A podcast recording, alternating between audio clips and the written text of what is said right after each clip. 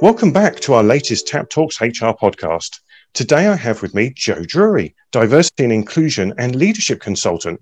Hi, Joe. Welcome to the Tap Talks HR podcast. Hi, Anthony. Thanks for having me. No worries. Uh, so, Joe, today we're talking about engaging with allies in the organization. So, do you want to start by explaining what you mean by an ally in the organizational context? Sure, yeah. So, um, you know, many organisations are well underway with what I would call proactive inclusion rather than just sort of thinking about what they're obliged to do legally um, and even then going beyond best practice. Um, and one of the components of that is um, building a, a group um, or a force, if you will, of allies within the organisation who aren't necessarily um, part of a diverse community themselves, but have some sort of interest in supporting the inclusion cause within organizations. Um, and the short answer to the question, who, who is an ally, is that anyone can be an ally. The, the longer answer would be a, a breakdown of the types of ally that you could identify and enlist the support of. So, to give you an example of some of the categories I mean, um, it might be that someone's keen to be an ally because they just have a, a, general interest in inclusion and, you know, social justice.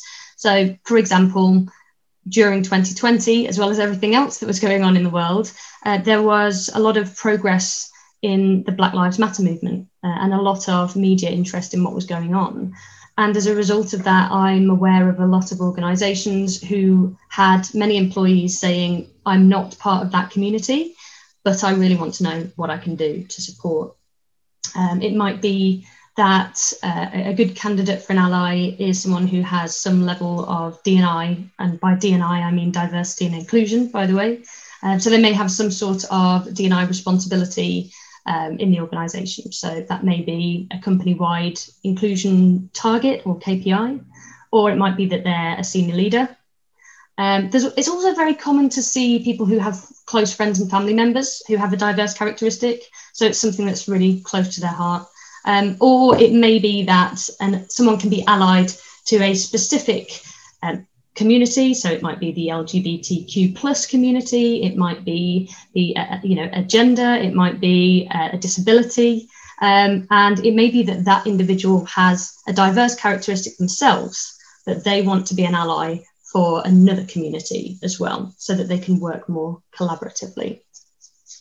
And it's interesting, isn't it? Because I think that the world of diversity in, is so diverse in, in itself, isn't it? And yeah. I think if you if you look at interesting characteristics and how I love you the bit you said about people have a family member who they have an emotional vested interest in yeah. kind of thing. And i think when we talk about uh, communities and, and supporting communities in work through inclusion we often think of people only in that community as an ally don't we? Yes. and, and i've seen it and and being someone uh, who who representing physically obviously you can't see this on the podcast but i have been called the white stale male before. You know, i have to, to say this that actually i am really passionate about people having equal rights and, yes. and equal opportunity in the UK. Yes. And sometimes I feel a little bit helpless. So, do you see uh, the, in the ally community this is a way out for people to actually show that they they do care?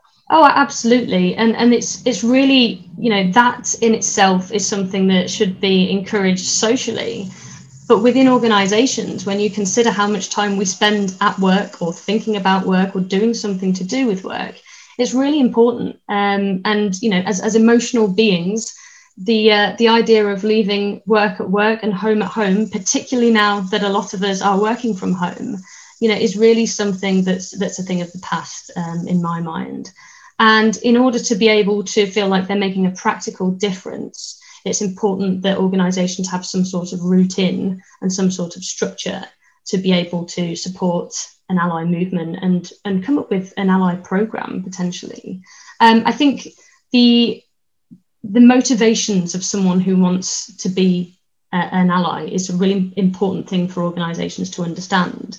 And those motivations, you know, whether the motivation is because they have an interest or a care in that, um, or whether there's also an additional piece that they want to be able to use it as a platform to network and to demonstrate their own skill, that's also okay you know, there's nothing wrong with that being part of that motivation.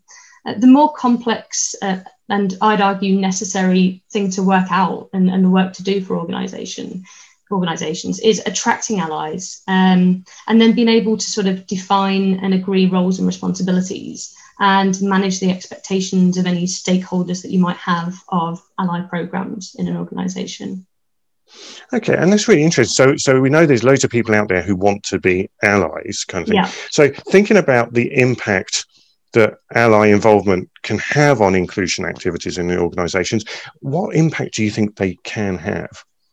Well, that all depends on how it's approached from, from inception, really. And that's not to suggest that if you have allies in an organization and you don't feel that there's a massive impact at the moment, that you can't almost go back a stage or reinvent what that looks like. Um, there's there's a lot of organizations that I see um, who identify and acknowledge that they should maybe have an ally program or groups of allies, um, but they maybe don't go too far into what that should look like strategically how well it should align with the diversity and inclusion strategy in the organization. Excuse me.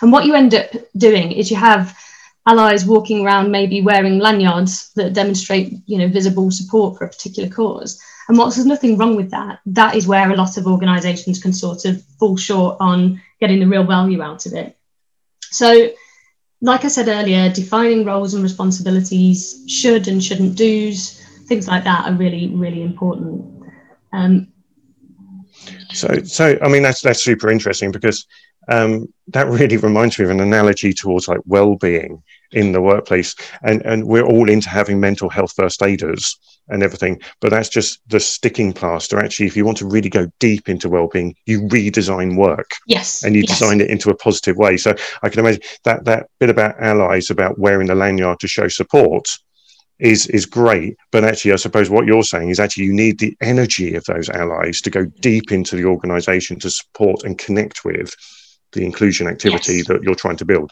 Absolutely. So you know for example um, some allies will be more resistant to doing more because they may feel that they don't have uh, the structure or the understanding or the knowledge that they need other allies may find themselves in a sticky situation if they um, are clearly present and people recognize that they're part of the inclusion drive, but they end up being asked questions or being asked for guidance um, that they're not qualified to, to provide. So, you know, they're, they're at risk of, um, you know, maybe saying something that they shouldn't from an HR point of view.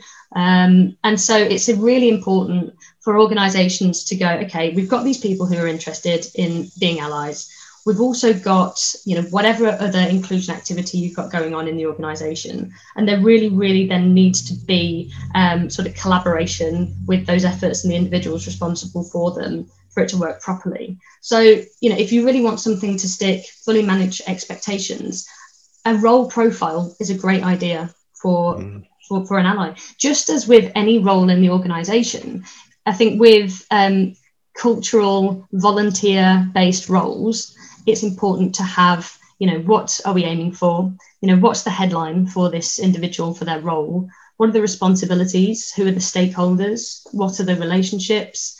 Um, and then you know that all you know you can dig into that to cover what should they do when they need to signpost. How do they understand the context of what it is they're saying to people? Um, it might also be that that that individual has skills and qualifications that can be leveraged. So rather than just having a, a sort of flat level that allies operate at, you might have allies who come in seasonally because they have a certain understanding or a certain professional network.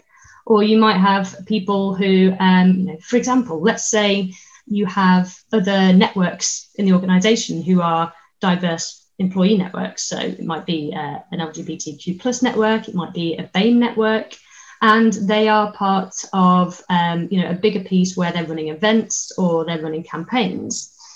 There might be an ally who is a qualified designer um, graphic designer for example or someone who works in marketing who can use their specific skills to really really help and support the, the cause. Um, and uh, as you sort of said um, in terms of, of your profile um, and, and how you might identify one of the things that is is particularly important um, is to have people who might be um, considered to come from maybe a more privileged background or a more represented background um, to be able to, to demonstrate they care by speaking up, contributing to any sort of call out culture, um, and you know dispelling myths amongst other people. So you know, let, let's say for example, um, a cisgender, straight, white, able male and by cisgender, I mean uh, that, they, that they identify with the gender they were assigned at birth. So an individual who, who has those characteristics, you know, they can really make a difference when it comes to a understanding and being curious about other people um, and other people's experiences, because sometimes we end up being not on purpose, but sometimes we end up being quite blind to the struggles of other people when we haven't had to experience them ourselves. And I think there's a real um, there's a real issue at the moment that we face socially, and this will translate in organisations where um, we're a bit frightened of that. There's a degree of shame that's attached to that. And when we hear, um, you know, kind of what we should be doing um, and what our obligations are from people who've either had those struggles or from people who are trying, you know, who are specifically responsible for inclusion, um, sometimes it can feel like a bit of a telling off. So by having allies who also have a privileged background or have pockets of privilege, you know, understanding that and talking to their peers about how they can make a difference, it creates a, a, a sort of not shame free necessarily, but a reduced shame environment. It's almost like having a, a, bridging mechanism or a translation mechanism about how to interpret your message yes. to every community yeah. or sub community within an yeah. organization, not just maybe the the one you're trying to assist kind of thing. Absolutely, so. and and you know when you consider um, the, the silos that you often um, sort of come across in organizations, whether that is to do with the structure of the organization um, and you know the different uh, departments that they have and the way it operates, or whether that is more of a broad cultural piece. You know, a lot of organizations struggle with silo working, and if if your plans around inclusion and how you're going to use allies don't anticipate that, um, then you're probably also going to fall short. Um, so, you know, for example, you might feel without allies doing the, the full role that they can, there's a bit of a, an us and them, and you know, certain people trying to uh, push their agenda, um, and it almost creates this idea of scarcity, which I think is another myth that we need to dispel when it comes to culture. You know, there there is not a, a kind of finite piece of the pie for everyone because by being more collaborative by inviting diverse perspectives um, um, you know you've got more innovation you've got more productivity you can better serve your end user um, and, and allies are, are, absolutely a part of that. So rather than feeling ashamed of you know being more privileged it's about understanding how they can use that platform um, to a understand and b work towards collaborative solutions that are more inclusive and I love your analogy about the pie there. It's not about how to divvy up the pie yeah. more evenly. It's about actually, if we all work together, we can have a bigger pie. Exactly. Um, exactly. So and that can be exponential. You know, if you've got if you've got the right components in place as part of your DNI strategy that is balanced when it comes to how you gather data, how you interpret data, um, how you plan and then have a level of fluidity in that plan. Um, and then making sure that you're getting feedback about what people's lived experience is. And again, this is allies can be useful here, just as diverse employee networks can be useful to get that information. So can allies because they have an in to a, a broader network than any you know any other group in isolation. So there's almost two things here for me. I love the fact uh, you were talking a bit earlier about uh, the two-way street. About yes. actually, you might need to give um, knowledge and skill to an ally to make sure that they're prepared for any inquisitive person or curious person who comes to them and say, actually, tell me more. I want to learn. Yes. But also, they bring skills them that can actually support uh, the inclusive activities within the organization. As you were right saying, if you're doing events and everything, you need people who are good at events, yes. kind of thing, not yes. just people who are knowledgeable about what the event is going to contribute to. Absolutely. And, you know, and they've got, they've got real sort of potential to influence how well you embed um, certain initiatives or activities or events. Um, I mean, I think events are great when it comes to trying to be more inclusive. Um, obviously, at the moment, face to face is a bit of a problem. Um, but in any instance, I would suggest as well that um, you know events as a go-to um, is so people are sometimes a bit too event heavy with what they do, and people can get event fatigue. So some of the more subtle nuances behind communications and campaigns that's where you can also bring in your, your allies so that you've got more of a breadth and depth of um, of really getting that embedded in the organization because I think I, I, think yeah that, that that second piece around the, the ally being that conduit of, of informal communication. So someone who might feel that they don't know something and might be a bit nervous about going right to the center of something to find out wants to learn a little bit first to feel a little bit of confidence and there's someone in their team who is an ally for that network who doesn't necessarily uh, benefit from actually the output of that network, but is an ally towards it. Yes. Uh, that's a great in, isn't it? So, oh, yeah, definitely. So, what else do you think an ally should expect to commit to and gain from their involvement? It sounds like uh, everyone should be signing up to be an ally at the moment. Well, yeah, absolutely. And I think, you know, the, the the great thing, the momentum that you can garner from um, you know more allies signing up is that if one of the things holding people back from really getting on board with what's happening around inclusion in organisations and, and, more generally in society, um, like you said, by having people they can talk to who can say, well, do you know, I used to have this kind of view, or this was my assumption previously, but here's just a bit of an insight into what I've learned again, you know, it's it's it's the momentum and the kind of exponential increase of understanding and awareness and how people are talking to each other. So one of the the phrases that I commonly use when I'm talking to my clients about how they can get data um, and how they can interpret data and how they can move the conversation and the language forward in the organization is to really identify and then encourage people to be appropriately curious. So identify what that is and then give people the, the, the skills and the tools to be able to have those sorts of conversations where you know because again intention versus perception there's a massive void between a person's um, intention and the recipient's perception. So again you can use allies as a, a, broad group and a vehicle to again just set the tone with that and, and help people to understand. Um, but in terms of what they should sort of commit to and, and gain from their involvement as I've said earlier, whether it's uh, part of a, a, role profile or, or something less formal but equally um, sort of providing structure, they need to understand what their roles and responsibilities are. Um, they need to understand the relationships that they're going to have with other people who are responsible for inclusion in the organisation.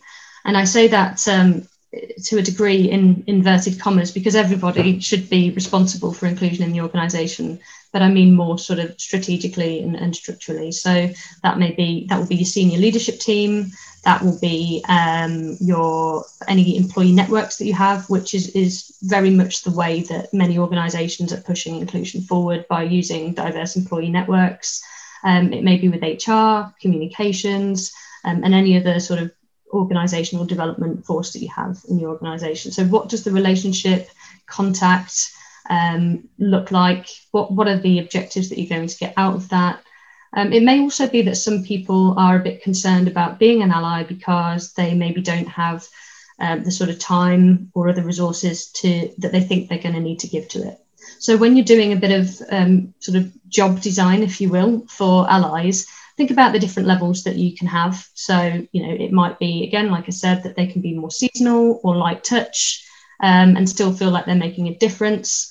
Um, and you know that, that there also are options there where they can give more time, but alongside that, the organisation needs to plan for um, how they're going to endorse um, and give guidance on how that person discusses their involvement with their line manager and any conflicts and, and the sort of time that they're going to need as well. Um, so yeah, massive difference they can make. Um, it might be that there is a tenure for certain allies if, if they're going to be able to give some time for you know a year but then it's about you know having a bit of a turnover so they can go and focus on something else but again it, you know be, being an ally um, the the spectrum is broad so um, bearing that in mind when you're starting what you're doing as an organization um, is is really really important. Um, you know things that they can gain from their involvement um, well the benefit of a more inclusive environment that that feeling of belonging that we all want to know how we can uh, measure with metrics and we try our best. Um, but they can also increase the scale and the quality of their own professional network. So whether you want to progress your career or whether you just want to have better resources and tools for doing the, the role that you currently do.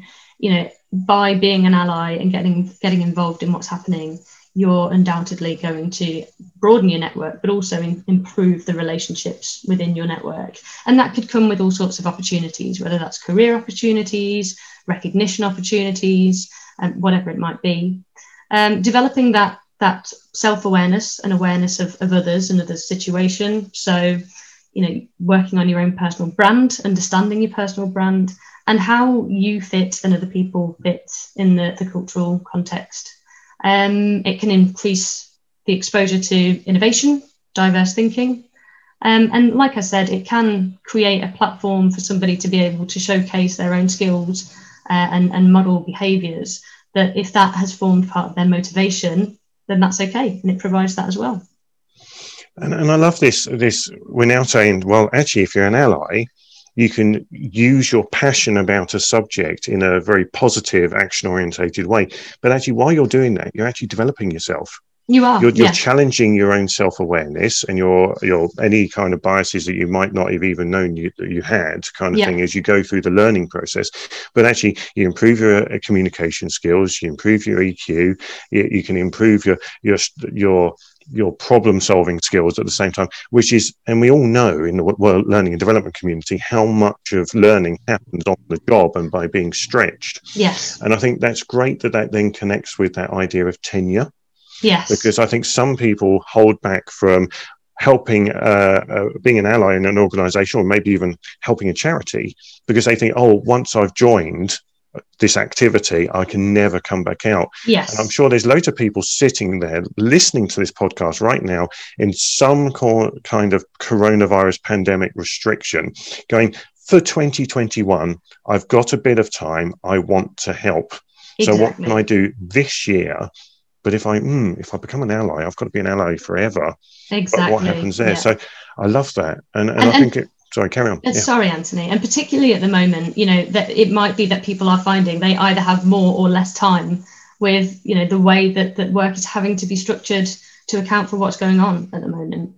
You know, so and and you know, you will always, if you start out being an ally, yes, the hope is that you will always be an ally but the way in which the, the practical involvement of, of you uh, to the cause and, and the amount of time and resources that's going to take can fluctuate. And as I said, if, if organizations are aware of this and can provide a platform for people to say, hey, look, I've got this time now, but can we review it in the future? Then it, it just creates that sort of expectation of management and almost a bit of a sort of co- a contracting session, really. Yeah, uh, uh, one thing I'm learning from this conversation. I love this conversation, Joe. Thank you. Um, is that actually that, that having employee networks is one thing, but actually having allies can join the, the two interact, but actually it's almost one's filling the gap of the other one. Yes, they're, yeah. They're, one's servicing the network of that subsect of your culture, but the other one is actually almost like an interactive marketing socializing aspect yes. of it really isn't it? Yes. So and, and and that is is the idea. And you know again you know anthony from a lot of the work that you've done and the people that you work with that any any sort of cultural shift or, or anything that is trying to really make a cultural impact in an organization has to be cohesive and it has to be collaborative because you know it's not the work of one person. Um, and like i said i would absolutely recommend organizations either starting or looking at how they can further develop and make more sustainable their diverse employee networks because it's a, it's a, a huge benefit to hearing about lived experience and getting the involvement of those individuals to with the solution.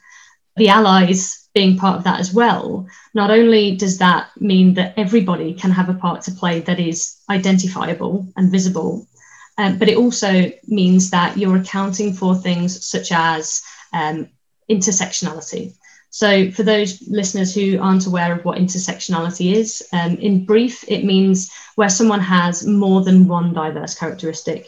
So, if, if you don't mind me using myself as an example, um, I am a, a female who is a lesbian and has a neurodiverse condition. I have ADHD. So, you know, that, you know, and everyone's intersectional in some respect. Um, but having having allies involved helps where people, um, like myself, for example, I may have joined one of the networks, but I don't feel I have the time to be really actively involved in every single network. It accounts for the fact that we're all a, a big mix of different characteristics and experiences. So by you know by having those diverse employee networks, that is important. But the risk that you run if you're not careful is having um, some campaigns or activities or events that seem a bit too exclusive. With the involvement of allies, that really starts to sort of counteract that and, and create a more sort of holistic approach.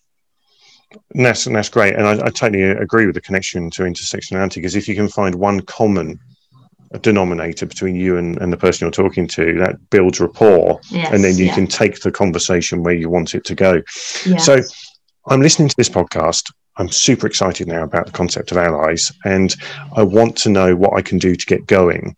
So, so what? Where can I start if I don't have anything like allies in my organisation? What yes. do you suggest are some of the first things they can do to start introducing allies? Well, that is dependent on sort of where an organisation is with their diversity and inclusion strategy. One thing I would stress to people um, who, who, are listening to this and maybe um, sort of feeling excited about the prospects, but maybe are also a little bit anxious about being late to the party, so to speak. the different organisations that I encounter on a daily basis are really at sort of different stages. So that's nothing to, to worry about. But it is important that um, you know it's not too transactional. So you know you might identify that you want allies, you might identify that you want other sort of initiatives in your organisation, but it needs to be joined up. So have a think about where you are with your diversity and inclusion strategy. Um, so you know, inclusion for me being the really proactive part of that. Um, so you know, not just the sort of representation and the spread that you have across your organisation, but what you're really doing to impact the experience of those individuals. Where where are you with that? Um, because you may then, uh, you know, if it's at its inception, you might have a light touch approach to allies but ensuring that, that the way that you're approaching it is future proofed so that you you understand that you may need to be more refined in terms of their roles responsibilities and reach um, i think it's also important to um, like i say consider bringing in employee networks alongside an, an ally network um, or use a, a, sort of an ally network to gauge interest and appetite for having um, diverse employee networks that you can then build um, you know, do you already have uh, a group of employees who have expressed an interest in being an ally? Uh, and if so, how are you capturing that um, and sort of almost making a list, if you will, that you can refer back to? Um, and it might be that then those individuals, you can channel their enthusiasm and appetite into helping you create a framework alongside other diverse mm. colleagues in the organization. Because it's going to be, you know, as with anything, it's going to be easier and more sustainable to embed a framework where people feel they've had some input into how it should happen rather than it feeling like it's solely top down or, or just an instruction um, so yeah it's it's going to re- you know reduce those communication barriers and if it's created in that respect as well it it really helps kind of break down some of the hierarchical communication barriers that you have. And that's you know actually the whole point of having these networks is that it, it creates more sort of communication that isn't based on on what level you sit at in the organization. So get them involved in helping you create what that looks like. Run focus groups um, send out surveys um, you know what, whatever it is. Um, because you can then use that as a benchmark to to measure how well uh, it's going when you're a bit further down the line alongside other measures that you're going to have in place it, it just goes back to the fact that a supported organic growth um, from real people in an organization is always a better win than a rollout from the top, isn't it? It's, yes. Um, and we yeah. still believe the rollout from the top is the best way forward. Yes. Um, and, you know, and, and there's, you know, then there's also um, organizations who might have what I probably refer to as a pincer approach, where it's sort of top down, bottom up. Um, but th- you, are going to have allies that are, are going to be at all levels. So you're going to have senior leadership allies, you're going to have you know middle management allies, and you're going to have you know your kind of core frontline colleagues who are going to be allies. You know they all have a part to play. Um, hierarchy should be something that's more removed when you're looking at this sort of activity but you can then also leverage their level of influence or their level of their, their network that they have at their level um, for, for those things and i think that's a great point to almost finish on there about the, the fact that I actually use people's influence to actually help build this. Now, yeah. as I warned you before we started recording, I mm-hmm. always get to the point saying we're running out of time here, and yeah. uh, but I really to finish on, I really if you had to give one snippet of advice or one thing that you would want people to take away from this podcast today, what is that one parting thought you would like to share with people? Um, I think it would be to make sure that with your time, um, as, as precious a, a resource as it, it is in, in many fast paced environments, use your time to speculate, to accumulate on this. Because, you know, rather than just kind of going for it and, and putting allies in place and not really having a plan, um, having a collaborative, um, considered idea of what allies could be and planning for that ahead of time is really going to stand you in good stead. And, and you can get quick wins as you kind of move into that process, but you can also make sure that you've got that momentum and real value add for it for a long time. Fantastic. Excellent final words. Joe, thanks ever so much for your time today. I have been absolutely enjoying this this podcast, and which is the reason why it's like gone on for over half an hour for our 20 minute podcast. Apologies. no, no, it's fantastic. And I'm sure the listeners listening in probably want to hear more from you. So thanks yeah, ever so fantastic. much for joining us today. I appreciate it. Thanks for having me, Anthony. It's been very enjoyable. No worries. And to all of you listening, that's it for now for this TapSource HR podcast. Thanks for listening yourselves.